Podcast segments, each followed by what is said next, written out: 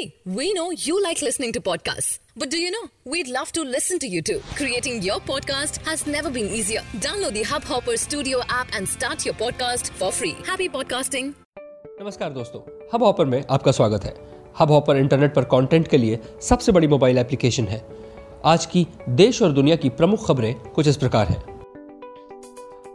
हरियाणा के गुरुग्राम में चार मंजिला इमारत गुरुवार को ढह गई गुरुग्राम के उल्वास में सुबह सुबह चार मंजिला इमारत गिरने से आठ लोग उसमें दब गए, जिन्हें बचाने का काम जारी। है बताया जा रहा है कि बुलडोजर से मलबे को हटाने का काम जारी। है हरियाणा फायर सर्विस के कर्मचारी उस जगह से मलबे हटाने की कोशिश कर रहे हैं, जहाँ लोग दबे हैं।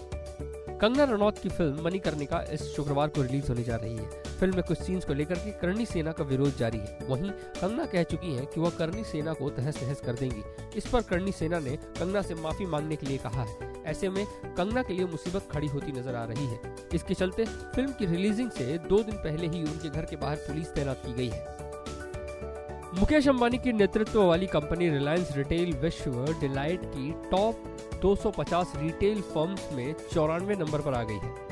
इस लिस्ट में जगह बनाने वाली यह अकेली कंपनी है। डिलाइट ने बताया कि ग्लोबल पावर्स ऑफ़ रिटेलिंग 2019 की वार्षिक लिस्ट जारी की गई है। कंपनी ने ग्रॉसरी, कंज्यूमर इलेक्ट्रॉनिक्स, फ़ैशन और लाइफस्टाइल बिज़नेस में काफ़ी तेज़ी से बिक्री के मामले में सफलता प्राप्त की है। चीन की लगातार मज़बूत होती नौसेना और उसके हिंद महासागर में बढ़ते हस्तक्षेप ने भारत की चिंताओं को बढ़ा दिया है। चीनी नौसेना की हरकतों की निगरानी करने के लिए भारत बृहस्पतिवार को हिंद महासागर में अपना तीसरा नेवी बेस खोलने जा रहा है। सामरिक नज़रिए से बेहद अहम ये नेवी बेस अंडमान निकोबार द्वीप समूह की राजधानी पोर्ट ब्लेयर से करीब 300 किलोमीटर दूर उत्तर में स्थित एक रणनीति अहमियत रखने वाले द्वीप पर खोला जाए लोकसभा चुनाव से पहले कांग्रेस ने बड़ा फैसला किया है। कांग्रेस अध्यक्ष राहुल गांधी ने बुधवार को प्रियंका गांधी को कांग्रेस का महासचिव नियुक्त किया।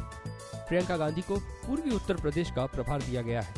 तो वहीं ज्योतिरादित्य सिंधिया को पश्चिमी उत्तर प्रदेश की ज़िम्मेदारी दी गई आज के लिए इतना ही। हमें आशा है कि आपको यह पॉडकास्ट पसंद आया होगा। आज के विषय पर अगर आपके कुछ विचार हैं तो हमें ज़रूर बताएँ। और अगर आप हमें रोज़ाना सुनना चाहते हैं तो सब्सक्राइब बटन दबाएँ। आपको ये पॉडकास्ट अच्छा लगा तो कृपया हब हॉपर मोबाइल एप्लीकेशन को अभी डाउनलोड करें।